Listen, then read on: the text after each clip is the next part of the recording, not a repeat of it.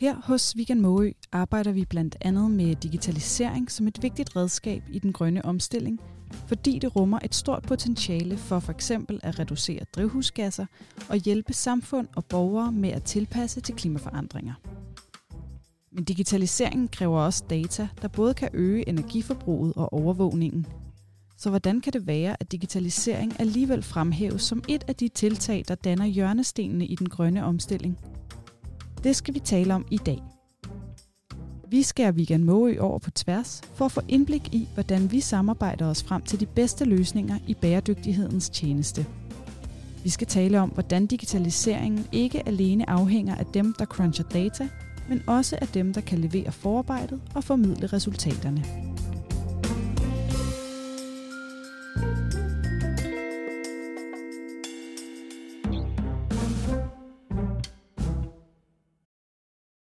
Og øh, jeg har øh, Asta og Michael og Fridolin med i studiet, fordi vi alle sammen skal blive klogere på, hvordan vi arbejder med digitalisering her hos Weekend Måø. Så øh, velkommen til jer. Tak. Jo, tak. Ja. Mange tak.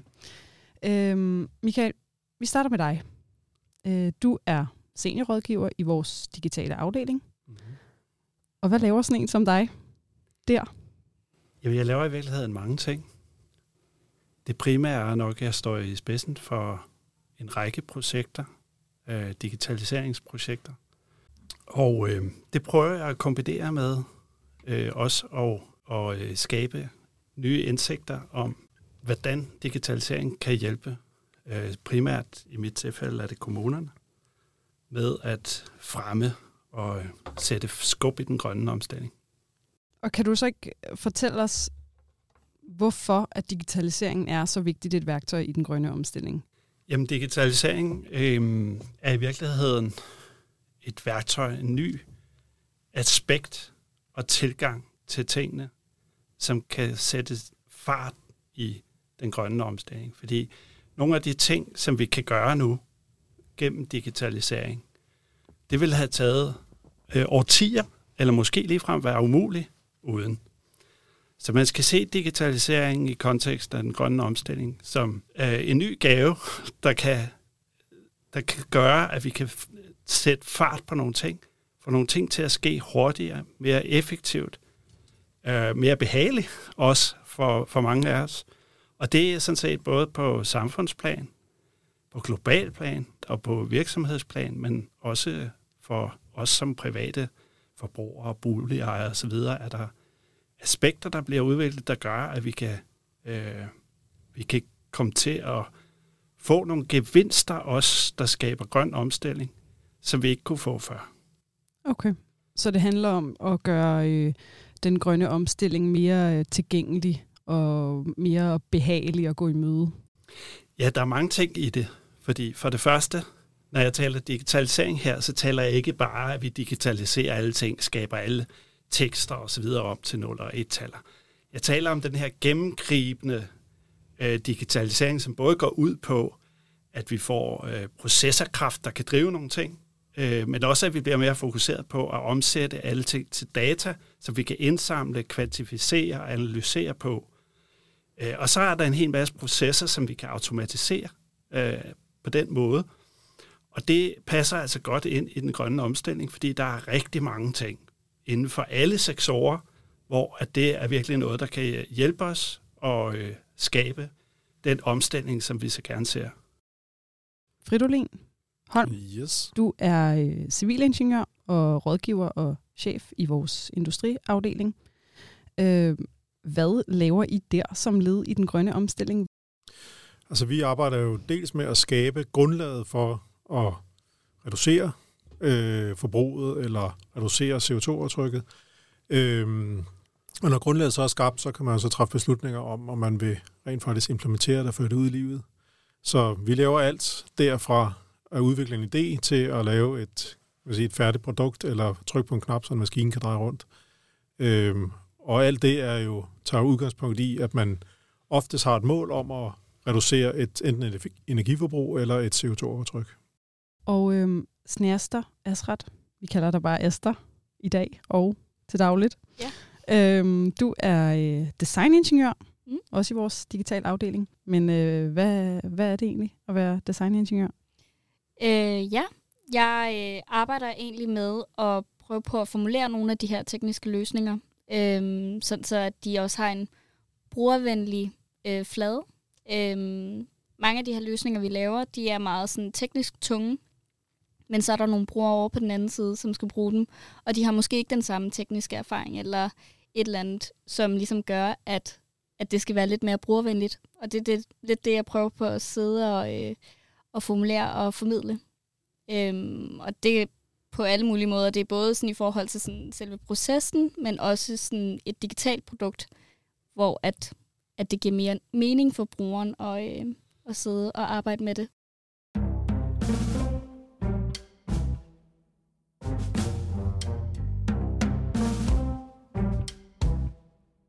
I tre og jeg selv, vi repræsenterer jo det her øh, tværsnit af Weekend Måøs fagligheder og kompetencer.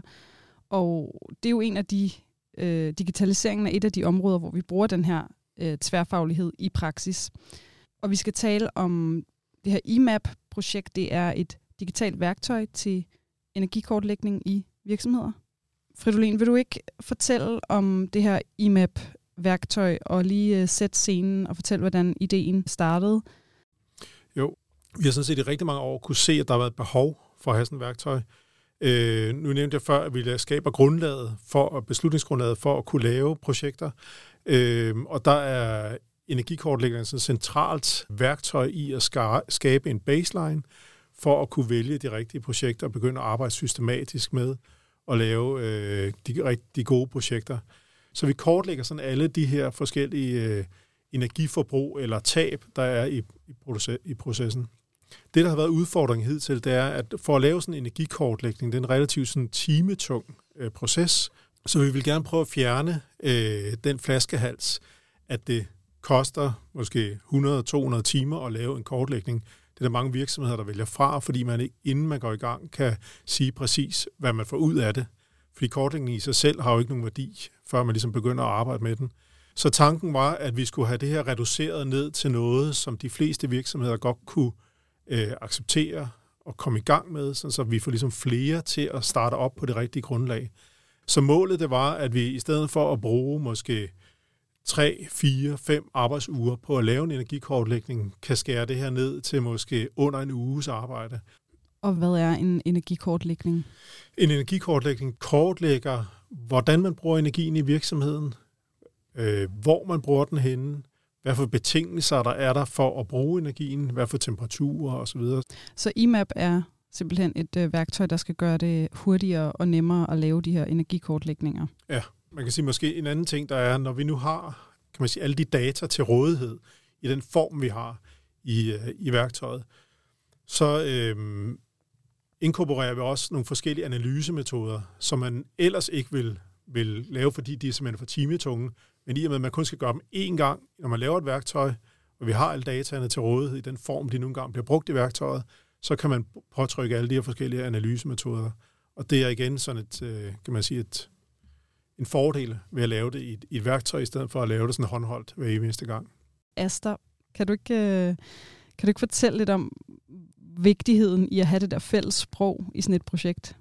Øh, jo, da jeg startede projektet, der var vi kan man sige, at projektet havde været lidt i gang i forvejen, og øh, det er jo en flok ingeniører, der sidder sammen og er meget kloge på termodynamik, øh, men man kunne se, at der, der blev lidt talt forbi hinanden, fordi at vi ikke rigtig havde fået det ned på skrift, og ikke rigtig fået det sådan visualiseret. Så nogle af de ting, som, som jeg så har været inde over, det har været lidt at facilitere den her proces, øh, designprocessen, hvor at, altså hvad vil det sige at lave en kortlægning, lidt ligesom du spurgte Frydeline om hvad indebærer det? Hvad er det for nogle elementer, vi skal have med, med i, i, øhm, i værktøjet? Og sådan virkelig break it down på en måde. Øhm, og så efter det har jeg så siddet øh, sammen med Fridolin og, øh, og prøvet lidt at sådan tegne det op. Sådan øh, se, er det sådan her, vi gerne vil have det? Hvis nu at vi har et værktøj, hvordan skal brugerrejsen være i det? Hvordan er det, I normalt arbejder med det? Og så ud fra det, ud fra de tegninger, der ligesom blev lavet, så kunne vi ligesom snakke sammen om det og lidt finde ud af, okay, det her det skal ikke med i værktøjet, det her skal med. Øhm, det her det giver måske ikke mening i forhold til de, de udregninger, vi laver normalt. øhm, og så videre. Så det er, det er lidt det, jeg har prøvet at sidde med. Øhm, så en blanding af at facilitere processen og, øh, at lave nogle tegninger, som ligesom kan visualisere det, vi er blevet enige om. Så som et talemiddel på en måde. Det var en kæmpe hjælp at få Asta med i sådan et projekt, netop fordi vi sidder sådan en håndfuld ingeniører, vi taler det samme sprog, øh, og måske gør vi alligevel ikke helt. Øh, så det er egentlig virkelig en, en der prøver at, sådan ligesom at fastholde og visualisere det, vi sidder og siger. Mm. Øh, og, og så bliver man meget hurtigt enig, og så kan man meget hurtigt se, jamen det er det samme, vi taler om, eller det er ikke det samme, vi taler om.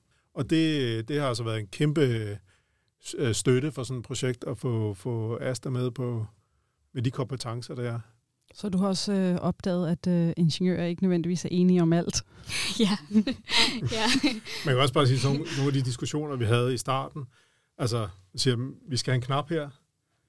Skal det, hjørnene være runde, eller skal det være retvinklet? Altså, hvad? altså, en ting er, at man har en knap, men hvad skal den knap egentlig kunne? Hvad betyder det, når den knap gør det her? Hvad betyder det for resten af systemet? Så der er noget sådan i forhold til udseendsmæssigt, hvordan skal systemet se ud, og hvad er det for et designsprog, der skal være. Men så er der også noget andet med, at sådan det funktionelle, øhm, og at der er noget konsistens mellem det visuelle og det funktionelle. Og hvor vigtigt er designsproget i sådan et værktøj i forhold til, at værktøjet skal være med til at fremme den grønne omstilling? Altså, øhm, hvis det er et simpelt værktøj, og det kan nogle simple ting, og sådan, men også nogle ting, der ligesom kan gøre en forskel i forhold til udregninger og, og danne sig et nemt overblik, så gør det jo en kæmpe forskel for den grønne, grønne omstilling. Altså værktøjet får først en værdi, når, øh, når der er en overflade, en brugergrænseflade, som kan oversætte det svært tilgængeligt til brugerne. Det kan være nok så kompliceret og fantastisk nede under kølerhjelmen, men hvis ikke man har øh, det her lag, som gør det nemt for brugerne at tilgå det og anvende det, så får man ikke realiseret den værdi, som man gerne vil have. Har I som øh, ingeniører på IMAP-projektet lært noget af at have, øh, have Aster med? Altså lært noget af den her oversættelse, der ligesom er sket til slutbrugernes øh, forståelse af, af værktøjet? Ja, der har vi det helt klart. Altså jeg vil sige, at øh, altså, jeg har tænkt på, hvor, kan vide, hvor vi egentlig ville være hen, endt henne, hvis vi ikke har haft Asta med. Altså det, det er sådan et skrækscenarie faktisk, altså at det vil blive nok et meget ingeniørmæssigt øh, værktøj, som øh, kun vi selv forstod at bruge. Det skal ikke være et specialistværktøj. Det er ikke et, man skal kunne sidde med hver dag for at kunne bruge det. Det har også været en ambition med det her projekt, og det tror jeg, den ambition tror jeg ville have været virkelig svær at indfri, hvis vi ikke har faster med i, i sådan et projekt, fordi så var det blevet et, nok et specialistværktøj, selvom det var en af vores helt klare mål, at der skulle vi ikke havne, fordi sådan nogle findes der allerede øh, kommercielt tilgængelige. Så, så det var ikke sådan et, vi skulle kopiere. Vi skulle øh, lave et, der var sådan lidt mere intuitivt tilgængeligt. Ja. Så I vidste godt, at det var en, en, en risiko ved at udvikle sådan et her værktøj, uden at have øh, en med, som kunne omsætte ingeniørsprog til almindeligt sprog? Jeg tror ikke, at vi var sådan måske fokuseret nok på det i starten. Altså vigtigheden i virkeligheden af det her element i sådan et, sådan et projekt her. Fordi det var, altså det er jo et projekt, der er født sådan ud af ingeniørverdenen, så derfor tror jeg også bare, at vi var så meget indsporet på, øh, nu skal vi afsted, og nogen skal begynde at sidde og kode noget og et eller andet. Altså, der tror jeg nok, altså den lærer, vi har gjort her, hvis vi skulle gentage det, så tror jeg, at nogle af processerne, specielt i starten, ville se væsentligt anderledes ud, for ligesom at komme rigtigt i gang med, med sådan et værktøj her. Så, så helt sikkert, vi har lært en hel masse af det. Har du også lært noget, Asta, af at øh, på den måde skulle omsætte ingeniør hjerne masse, skulle jeg til at sige? ja, altså øh, man kan sige, da jeg øh, startede på projektet, der, øh, der fik jeg i hvert fald øh, tilbageblik til dengang, jeg havde termodynamik. Øh, det var en øh, ja, det var en stejl øh, læringskurve, kan man sige, da jeg, øh, da jeg startede på IMAP-projektet, lige at sådan skulle genfinde alt det fra termodynamik, og jeg en af vores samarbejdspartnere er faktisk for DTU, som også var min forelæser i øh, termodynamik. Du var til eksamen hver dag? Ja. Fedt.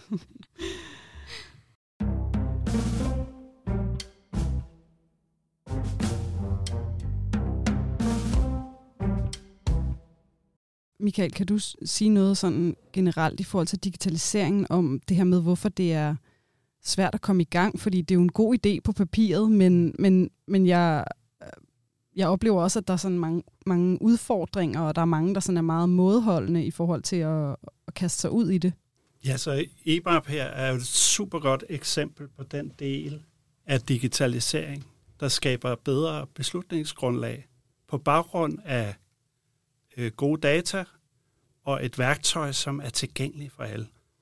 Og værktøjets endemål, det er jo så at anskueliggøre og klargøre for dem, der sidder og træffer beslutninger om, hvad der er helt rent lavpraktisk skal foregå ude i virksomheden i forhold til effektivisering, der kan den anskueliggøre det her på en meget mere øh, ressourcevenlig måde. Det er jo meget komplekst. Altså, øh, det så vi jo også i vores øh, proces, at sådan, der er mange ting, som man skal tage højde for. Ting, som man ikke normalt øh, vil tro er et element, man skal, skal tage i betragtning. Altså, der er også meget, der er usagt øh, viden, som, som man lidt finder ud af hen ad vejen. Altså, vi, vi vidste jo ikke rigtigt, at det vil være så kompliceret at lave de her udregninger, og hvordan skal det hele hænge sammen, og det kræver mange ressourcer i hvert fald, at sætte sig ned og lave et digitalt produkt, også fordi, at det kræver en del iterationer, og det er jo også meget sådan, giver det mening i forhold til den økonomi, man har. Øhm, så det skal man hele tiden bedømme. Og hvordan ved man, at man er i mål? Ja. Men man finder ud af, når man ikke er i mål. Ja, lige præcis. man går ud og tester det, som du ja. jo også gør, ja. tester sammen jo. med dine kolleger. Under mange forskellige iterationer i løbet af udviklingen, ja. giver det mening, og er det logisk, øh, får de det ud af det, som de forestiller sig, når de begynder på det, og giver dem så nogle, giver dem den viden, mm. at, at det er tilstrækkeligt til, at det, det er noget, de kan handle på. Lige præcis. Og man kan sige, at i forhold til EMAP, der har vi jo tidselementet, som vi meget nemt kan måle på. Øhm, at det tager et par uger at lave en kortlægning nu. Hvor lang tid tager det så at lave en kortlægning ud fra øh, vores produkt? Men jeg vil også sige, at i forhold til udvikling af værktøjet, der er det jo vores intention her, at det her det skal være et værktøj, der er frit tilgængeligt og baseret på open source-principper, så det er hele tiden, altså det er noget, vi forestiller os, der skal blive ved med at blive udviklet. Så nu kommer vi med en version 1, og vi regner med at søge nogle flere midler til en version 2. Og jeg forestiller mig, at det er noget, som løbende bliver udviklet og sådan bliver forfinet og bliver bedre og bedre, og flere analyser kan komme ind i. Måske man kan lave, altså printe alle mulige rapporter fra det. Der er alle mulige, vi har alle mulige idéer til ting, der kunne være fede, men vi kan godt se, at det har vi ikke øh, ligesom ressourcer til nu at smide ind i den her omgang, men vi har en lang liste af ting, vi godt kunne tænke os. Og, og det er da en forhåbning, at det ligesom er noget, der sådan løbende bare vil blive puttet ind i det. Og arbejdet med IMAP, det har jo været i gang længe, og det som du også siger, der, der er flere øh, versioner på vej også, øh, eller i støbeskeen, så det er måske også et øh, projekt, der kommer til at strække sig ud i fremtiden. Øhm, så i forhold til det her med, at digitaliseringen skal sætte fart under den grøn, grønne omstilling, og digitale løsninger tit har et større øh, ressourceforbrug, øh, energiforbrug, hvordan, hvordan hænger det sammen med, at det gavner den grønne omstilling, når det både tager tid at udvikle og bruger energi på at blive udviklet? Jeg kigger på, øh, på dig, Michael. Det kan være, du kan svare på ja. det. Det er klart, at øh, digitaliseringen skaber også et energiforbrug. Heldigvis er der, der er der ting, der peger i en rigtig retning også på det punkt. Fordi datacentrene, som skal leve af at hoste vores løsninger, og giver os den processekraft, der skal til for at drive løsningerne. De har også en økonomisk bundlinje, de skal tage hensyn til, og der bliver energiforbruget helt afgørende for deres indtjening i sidste ende. Så der er et kæmpe incitament for dem, der laver hardware til at producere noget, som, øh, som er optimalt. Det er en ting, der peger i den retning. Så har EU været i gang i mange år efterhånden for at sætte standarder for det her, som bliver mere og mere snævre. Øhm, så det er også rigtig positivt. Og så skal vi tænke på det aspekt, der handler om, hvad vil vi ellers øh, have brugt af energi på at udføre den, øh, den samme operation, så at sige. Og der vil du næsten altid kunne se, at hvis du skulle udføre det uden, øh, uden hjælp af digitale applikationer, så vil energiforbruget sammenlagt øh, typisk blive langt, langt større. Så det aspekt, det skal vi også have med, når vi tænker i det. Men vi skal selvfølgelig stadigvæk have fokus på at optimere energiforbruget i datacenter. Er det også det, øh, du har oplevet, når du har snakket med øh, slutbrugerne, Asta? At øh, det er deres ønske for, for sådan nogle projekter som for eksempel IMAP? At de kan bruge det dels til at gøre tingene hurtigere, men dels også til et øh, klimaformål? Ja, altså øh, de virksomheder, vi har nogle udviklingsvirksomheder, som vi ligesom udvikler IMAP-produktet med. Og der kan man sige, de har jo også et ønske om at reducere energiforbruget, men det har også meget at gøre med, at jeg tror, mange af virksomhederne rundt omkring i verden efter øh, energikrisen øh, lidt blev gjort opmærksom på, hov, det er faktisk meget dyrt at bruge så meget energi på nogle ting, og vi kan jo faktisk spare mange steder, hvis vi, hvis vi øh, får dannet os et overblik over, hvad det er, vi ligesom bruger vores energi på. Altså virksomhederne, det er jo godt for virksomhederne, at de er langt mere sårbare. Altså kan man sige, at energipriserne, ja, de har svinget over historisk, men altså de udsving, vi så her for, for ikke så lang tid siden, har jo gjort, at de, det er jo ligesom at gå op for dem, at de er langt mere sårbare i forhold til at dels, hvad det er for en energikilde, de vælger, om de er kun afhængige af en energikilde, eller kan man sige deres faktiske energiforbrug. Øhm, så, så det er da også noget, vi har kunne se, at det er, altså, det er der noget af motivationen for at gøre noget ved det. Øh, og der kan man sige, det taler det her IMAP jo direkte ind i man sige, de aktiviteter for at reducere. Man kan også bruge værktøjet til også at forholde sig til, hvad det er for nogle energikilder, man har, og se, om man kan få andre, der understøtter de, det forbrug, man har, og det behov, man har til, til energi.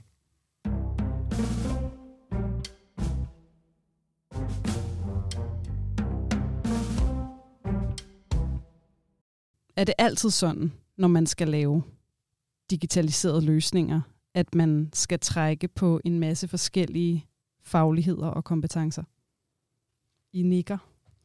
Ja, jeg vil sige, at øh, det skal man. Øh, I hvert fald hvis man ser det ud fra et designperspektiv, så har man jo altid en, en eller anden idé.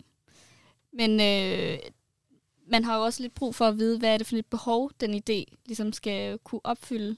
Øh, og hvis det er noget, der kræver noget teknisk viden, så skal man jo også have en teknisk øh, faglig person med ind over projektet. Og man skal selvfølgelig også have brugeren med ind, og man skal også have en, der ligesom kan, kan facilitere hele den her proces øh, på den ene eller den anden måde. Øh, så jeg, jo, jeg vil sige, at øh, det er vi meget gode til i hvert fald, altså at kunne tale lidt på tværs, øh, og også komme med nogle forskellige input. Ja, i det her tilfælde, der er det spændingsfelt mellem energieksperter, designeksperter og også dataeksperter, som vi er med ind over for at kunne øh, kortlægge og øh, operationalisere, hvordan vi anvender data i den her sammenhæng. Så det er i virkeligheden et spændingsfelt mellem mange kompetencer, der går til for at opnå noget, som er virkelig brugbart i den her sammenhæng. I har jo sådan praktisk erfaring med det her med at arbejde med digitalisering i forhold til den grønne omstilling. Øhm, hvor stor en rolle tror I, at digitaliseringen kommer til at spille i forhold til at nå de her fastsatte klimamål? Altså, jeg tror, det bliver helt afgørende, at vi forstår og anvende de nye teknologier øh, til de rigtige ting i den her sammenhæng. Og mulighederne er nærmest uendelige. Og øh, vi kommer ikke til at nå målene, hvis ikke vi kommer til, hvis ikke vi gør fuld brug af de nye muligheder, som vi har øh, med digitalisering. Jamen altså, jeg er heller ikke i tvivl om, at øh, man kan sige, hvis vi bliver ved med at bare gøre, som vi plejer, så kan vi nå et eller andet sted, og så begynder det bare at blive meget dyrt, det bliver meget ressourcekrævende, og man kan sige, at alle de lavt hængende frugter, de er høstet, så vi skal være mere og mere kreative, og digitalisering er bare, altså det er jo en, altså en stor brik i det her spil her. Vi får lige pludselig rigtig mange brikker at spille med. Øh, altså nu har vi et kortlægningsværktøj, øh, som kan hjælpe os. Der er machine learning, der er alle mulige andre ting, der kan være med til hele tiden at flytte grænserne, gøre os meget klogere, gøre det endnu bedre end det, vi gjorde sidst. Så hele tiden at superoptimere mange af de her processer, som, som vi arbejder med, og det forbrug, som vi kigger ind i og nogle gange så er systemerne så komplekse, og datamængderne så store, så man, altså det er svært at håndtere, med mindre man bruger nogle værktøjer, der kan hjælpe en i den håndtering. Øhm, så det, altså det, jeg tror, det er, det er en stor, stor hjælp at gøre det, og kommer også til at gøre det langt hurtigere og langt mere sådan, kosteffektiv øh, i forhold til at nå de mål, vi skal, skal nå. Ja, jeg kan kun være enig, og jeg tror også, at, at de behov, vi kommer til at have, øh, de kommer til at stige meget, altså mere i kompleksitet, ligesom Fridolin nævnte. Øhm, så jeg tror ikke, man kan undgå at digitalisere det. Jeg tror måske også bare lidt, det er normen efterhånden, at alting er meget digitalt, og øh, at det er den måde, man arbejder på. Også fordi man kan spare mange tid og, meget tid og ressourcer på det.